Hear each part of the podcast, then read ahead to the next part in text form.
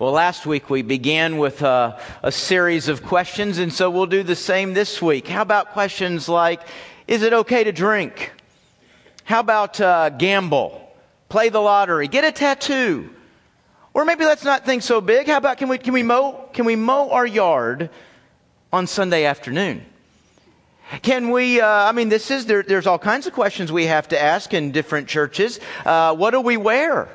What's okay to wear? Is it okay for ladies to wear pants? That's being asked in churches. About long hair. What's long? Who's it long on? All kinds of questions like this. And of course, some of us, we ask the question, well, isn't it all okay once we go out of town? You've ever heard the phrase county line Baptist, right? It's all okay on the other side of the county. Or maybe the bigger question is very simply this, and this is kind of a real theological question. Since we have freedom, since we've been forgiven, then does it matter what we do? Does it matter how we live? Oh, we have a great friend in the person of Jesus Christ, don't we?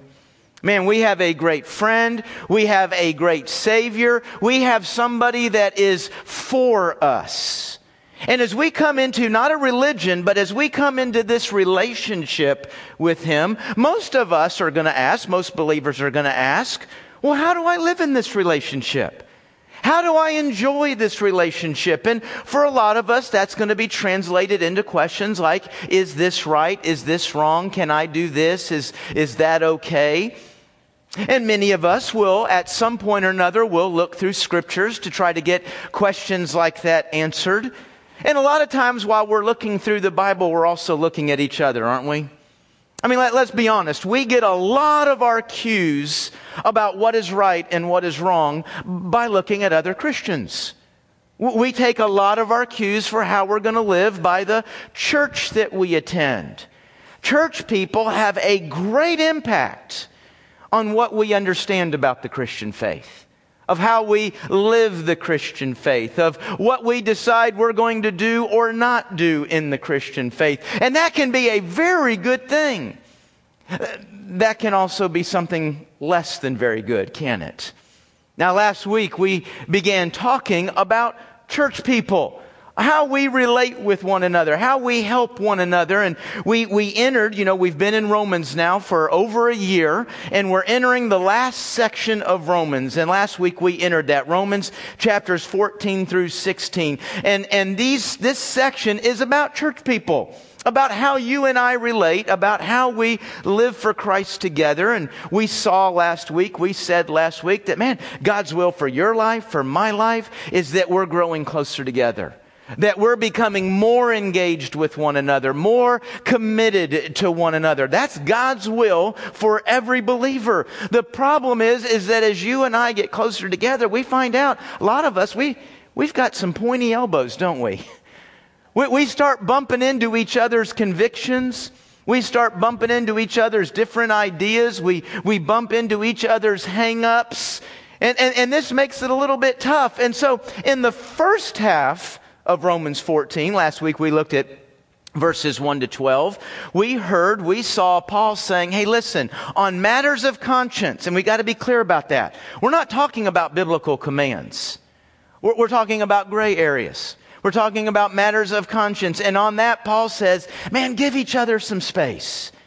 Develop your rules, develop your convictions, but do that internally. Live by your rules and convictions, but give each other space in how you do that. Man, we have received grace, so grace is what we give. We've not received judgment, so judgment is not what we give. I mean, when you read the first half of Romans 14, man, if you're not careful, if you're not mature, you could actually leave those first 12 verses and kind of get the feeling that God's just saying, oh, just live and let live. Whatever works for you, just, work for you, let it work for somebody else. It almost has, I think I said this last week, almost kind of has a loosey-goosey approach. And so today now, in the back half of Romans 14, Paul does bring some balance. Paul does bring a little bit of a caveat to that live and let live idea. Because you see, while you and I are to respect each other's freedoms, and we certainly want our freedoms respected, we have to realize, we have to acknowledge how we live has an impact on others. And we're responsible for that. I'm responsible for the impact that my behavior, my actions, my decisions have on another believer. And so you see, the big question may not be, can I do this or can I do that? Maybe there's even a bigger question than that. Let's see what that question might be. Would you turn with me this morning to Romans chapter 14 again? And we're going to look at the rest of this chapter, verses 13 to 23. If you don't have a Bible with you, we've got some in the chairs there in front of you. If it's not right in front of you, it's on the row. Somebody will hand it to you. If you can't reach it, just point to it. Romans 14, get past the Gospels and Acts, and you'll be in Romans. Matt, Romans 14, we're beginning in verse 13. It says there, therefore, let us no longer criticize one another, but instead decide not to put a stumbling block or a pitfall in your brother's way. I know and am persuaded by the Lord Jesus that nothing is unclean in itself. To someone who considers a thing to be unclean, to that one it is unclean. For if your brother is hurt by what you eat, you are no longer walking according to love. For those of you that weren't here last week, you're going to hear a lot about eating and you're going to hear about meat. This is not a chapter about being a vegetarian. If you were here last week, you remember the context of this discussion is eating meat that was sacrificed to idols. Is that right? Is that wrong? Does it have an impact on us? And so we saw that last week. We see it in 1 Corinthians 8. So he's using this general term, eat and meat, but it's a very specific context. So when he says, if your brother is hurt by what you eat, if your brother is bothered, if your brother is hurt, if a wrong example is given because you were eating meat that he knew to be sacrificed to an idol, that's how we should understand that. For if your brother is hurt by what you eat, you're no longer walking according to love. By what you eat, do you destroy that one for whom Christ died? Therefore, do not let your good be slandered. For the kingdom of God is not eating and drinking, but righteousness, peace, and joy in the Holy Spirit. Whoever serves the Messiah in this way is acceptable to God and approved by men. So then, we must pursue what promotes peace and what builds up one another. Do not tear down God's work because of food. Everything is clean, but it is wrong for a man to cause stumbling by what he eats. It is a noble thing to not eat meat or drink wine or do anything that makes your brother stumble. Do you have faith? Keep it to yourself before God. Blessed is the man who does not condemn himself by what he approves. But whoever doubts stands condemned if he eats, because his eating is not from faith, and everything that is not from faith is sin. Our big question today, folks, let's just get right to it. We won't build up to it or anything. Our big question is very simply this. What's the loving thing to do? Now, I started off the sermon by a lot of questions, and there's dozens, 100 more questions about how you and I are going to apply Scripture, how we're going to apply our faith in Christ, how we're going to apply it to our life. There's 100 questions. There's 100 places that we have to do that. We need to answer those questions. But just because you and I have come to a question, come to an answer that kind of as this passage ends, that we can answer in faith. I have studied God's Word. I know what God's Word says. I understand its principles. I believe it allows me to do this. I believe it does not want me to do this. Just because you and I have worked through that process, we've come to a conviction, does not then mean that the process is done. That doesn't mean that's the last question there is to be answered. The last question to be answered is, now that I've come to that answer, how do I apply it lovingly? What is the loving thing with this person, this group, in this context, in this situation? What is the loving way to handle that? Now, Paul, first of all, talks about kind of the negative way, what not loving looks like, and then he gives us what love does. in the negative way. He starts off there, you see in the passage, he says, man, don't put a stumbling block out there. Don't hinder each other. I love that word hinder.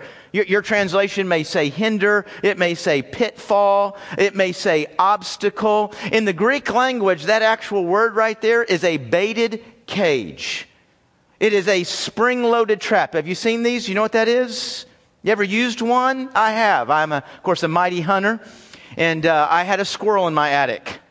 So I went and I got a baited cage. It was, it was supposed to capture the animal alive so I can, take it next door and release it in my neighbor's yard.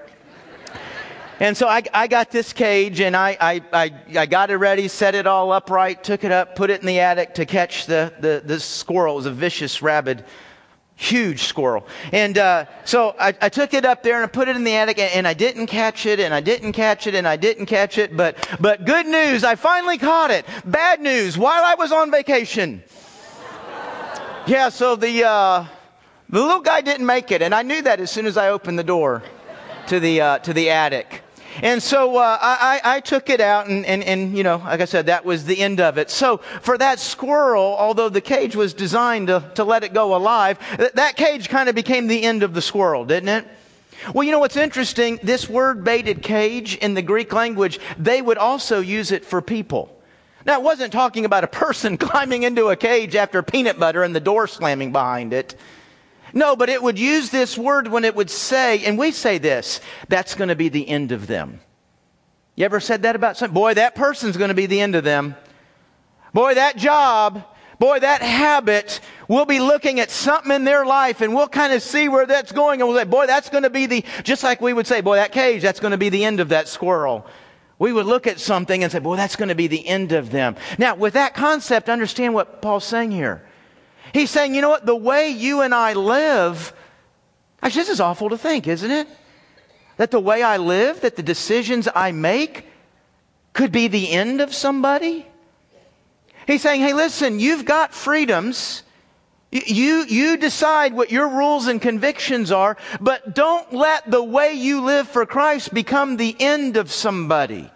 You might feel the freedom to do that, but if there is a younger believer, a more immature believer behind you, a not so stable believer behind you that's watching that, and that becomes the end of them, you're held accountable for that.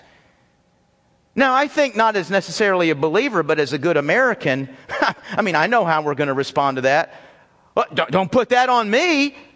I have a right. You see, the scripture here is saying the biggest guide ought to be what is loving. In America, our biggest guide is, I have a right. And by golly, if I have a right, you get out of my way.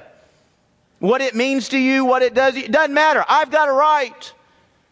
And we might look at this and you might use something like drinking and say, man, I've got a right to drink. You know, the Bible doesn't say it's a sin to have a drink, and that's accurate. The Bible does not say it's a sin to have a drink. But be careful how you quote that. Well, while it does not say it's a sin to have a drink, it also has almost nothing positive to say about the drink. It has a whole lot to say about too much to drink. But regardless of how much you're drinking, what Paul's doing here, and you heard him say it's a noble thing not to drink, is, hey, while you do that, there's people all around you that are taking cues of what the Christian looks like by looking at your life. You might be mature. You might only have a drink periodically, but you cast an example. You set a model. You set a path. You got to be careful how you do that because it could be the end of somebody. And you're held accountable for that. You don't get to say, but I had a right. Boy, look at verse 15 here. And I kind of look at verse 15 as kind of the center of this passage. For if your brother is hurt by what you eat. Now, you remember last week we said, eating meat sacrificed to an idol is not a sin. Paul said very clearly, you have a right, you have the freedom to eat meat that has been sacrificed to a sin. So when you put that meat in your mouth, it wasn't a sin.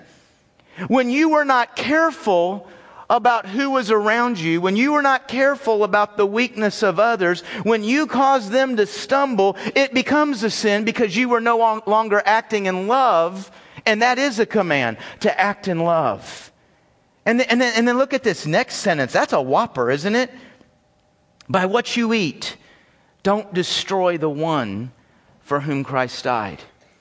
Christ looked at that person, their weakened faith, their weakened understanding Scripture, their legalistic, whatever it is that set them off about your example, whatever it is that set them off and caused them to stumble and hurt them, Christ looked at that person and valued them so much, He went to the cross for them.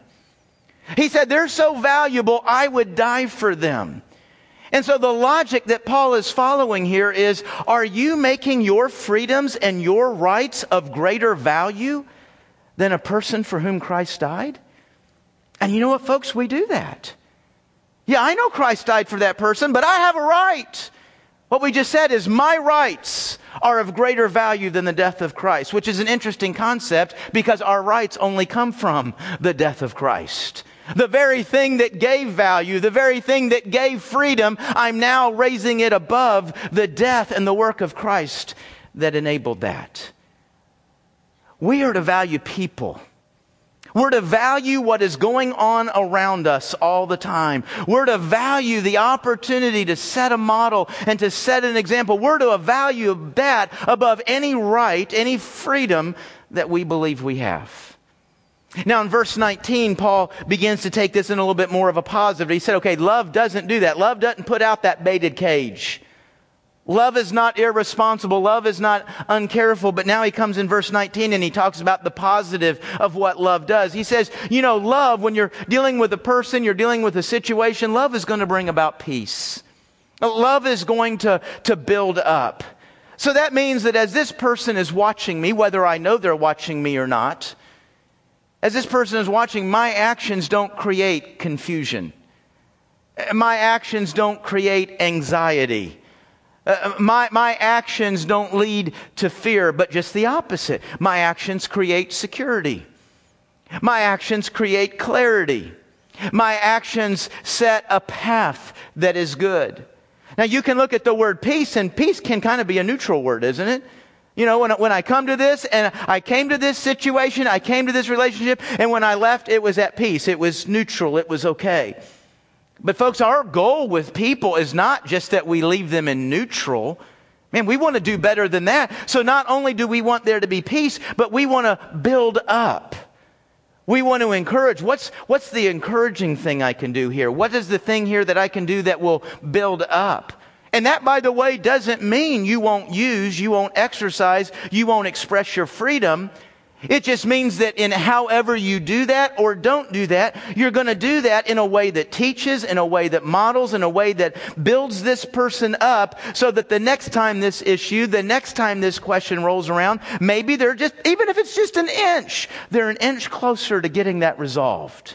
They're an inch closer to being able to, as it ends the passage, to act in faith. So we don't want to leave a person in neutral. Man, what can I do that builds, that strengthens, that encourages their life?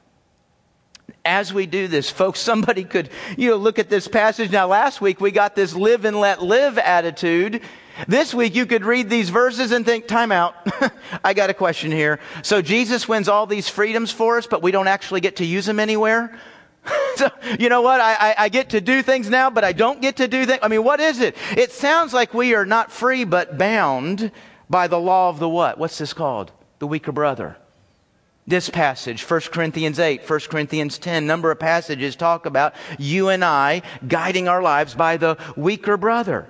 So do I ever get to use this? Where do I get to express my freedoms? There's always weak people around, isn't there? Now, first of all, we might want to remind ourselves of what we're free from. What are our freedoms? What is that about? What we're free from, folks, is fear. We're free from guilt. We're free from the law. You see, before Christ died, before He came into the world, before He died for your sins and my sins, your only access to God, my only access to God, our only way of getting into heaven was to live perfectly. Not sometimes, all of the time. We obey all of God's commands all of the time perfectly. Well, we all know we don't do that. There's not a single person in here that's ever done that, which means then that we're living under the constant fear, the constant dread of rejection, of judgment. We're bound by that. That's what Christ freed us from. And so now my access into heaven is no longer based on whether I did or did not mow my yard on a Sunday afternoon. I'm free from that. I'm free from having to live by those kinds of rules. That doesn't mean it doesn't matter what my example on Sunday afternoon is. It just means that no longer is determining whether I get into heaven or not. That's what we're free from. We're free from that kind of legalistic mentality. And so now we've got to decide where we exercise and where we don't exercise. You know, I almost kind of wish, hey, God, could you just draw a real clear line that says, hey, Randy, here's where you can just let your freedoms run. And over here, you need to rein them in. Could you just draw that line for me, Lord? The problem is the line would always be moving, wouldn't it? I mean, with each person, with each situation, from culture to culture. Some things, in some places, some things are going to really stand out. In some places, other things aren't going to stand out at all. So the line's always moving. So Paul doesn't give us a line. What does he give us? He gives us a word. Let love. Love is the line. In this culture, in this question, in this situation, with this person, let love be the final determinant of what you do here, of how you act in this moment. So with love as our guide, I want to wrap up chapter 14 with a couple, actually four rules of engagement for church people. Okay, because we're going to bump into each other. We all have our ideas of what the Christian faith looks like and how we're to act and how we're not to act. And the closer we get, the more that runs into each other. So let me give you four rules of engagement out of Romans chapter 14. The first rule does not come out of chapter 14 after having just said all that. The first rule is a backdrop to Romans chapter 14. Romans chapter 14 is about gray areas. But because we are discussing gray areas, let's not forget that there are black and white areas, right? Let's not make gray areas out of everything. Folks, God still gives commands. Romans 14 is not about those commands. Folks, sex outside of marriage is not a gray area. Drunkenness is not a gray area. Lying, cheating, stealing, those are not gray areas. That's not the kind of issues that we're discussing in Romans chapter 14. In Romans chapter 14, we're discussing issues where God does not give a direct word, do this or don't do this. That's what we're discussing. And so on those areas, and now we move into number 2, we have to make up rules and convictions for our life. Folks, you shouldn't do anything just because. You shouldn't do anything because that's what they do. I mean, folks, everything you and I do, every decision we make, every attitude we have, what we decide about right and wrong should come from God's word. We should look for the principles of this word, the character of this word. We seek the Holy Spirit in prayer. How do I apply that? How do I live that? The Scripture guides everything that we do. So we build rules and convictions for our lives, and we live by those rules and convictions. But what do we not do with them? We don't judge others with them. Remember we said that last week? Yes, it is absolutely right, appropriate, and good that you build rules and convictions for your life, but you do not use those rules and convictions to judge others, not even in your own mind. Not even in the quietness of your heart do you sit there and look down on somebody else because they haven't come to the rule and conviction that you've come to. You say, well, why can't I do it in my mind? Because you're sending a message to your mind that you're a lot like God. You're sending a message to your mind that you know all things and that you're the standard and that you have the ability to look down on people. No, that's not a message you want to be sending to yourself. So number 2, build rules and convictions for your life and let them be for your life. Now here's the tricky one, number 3. This is where it's not fair. I want to say, wait a minute, God, that's not fair.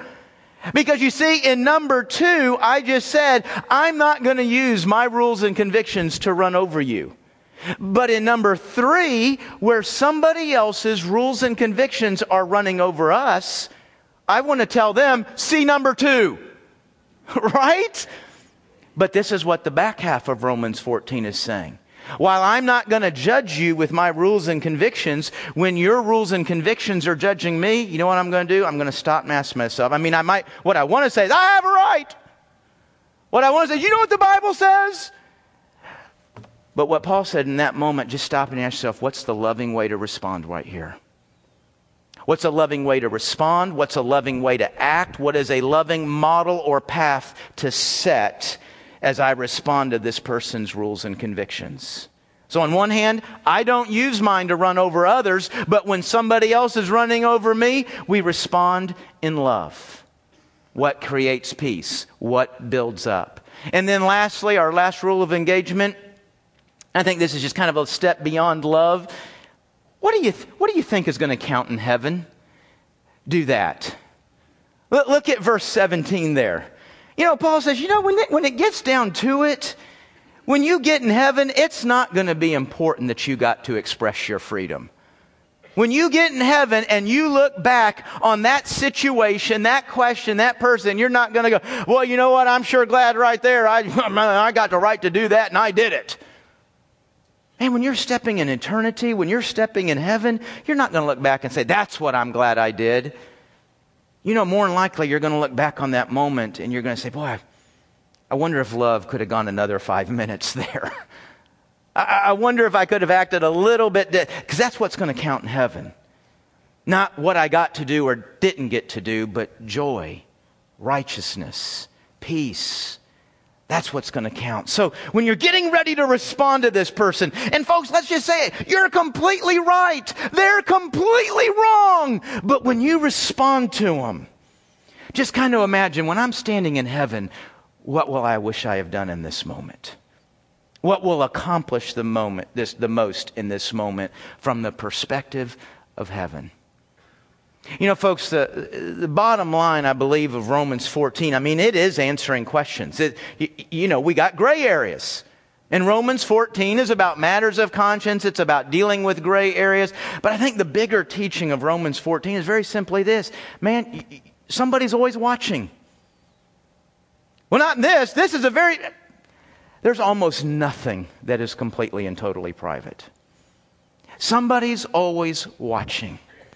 Whether you know it or not, and your life, your decisions, your actions are going to have an impact on what they understand about Christ, what they understand about the faith, what they understand about scriptures.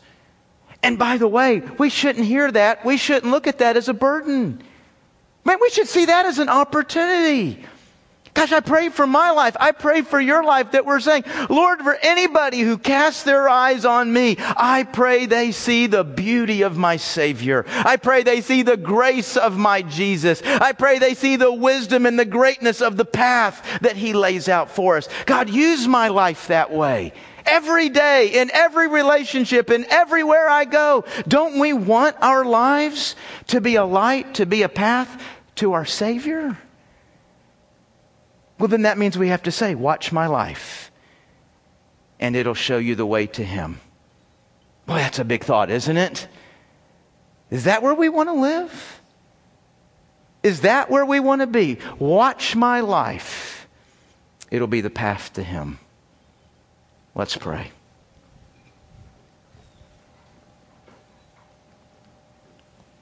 Jesus, I thank you that you died on the cross, that you paid the penalty for my sins.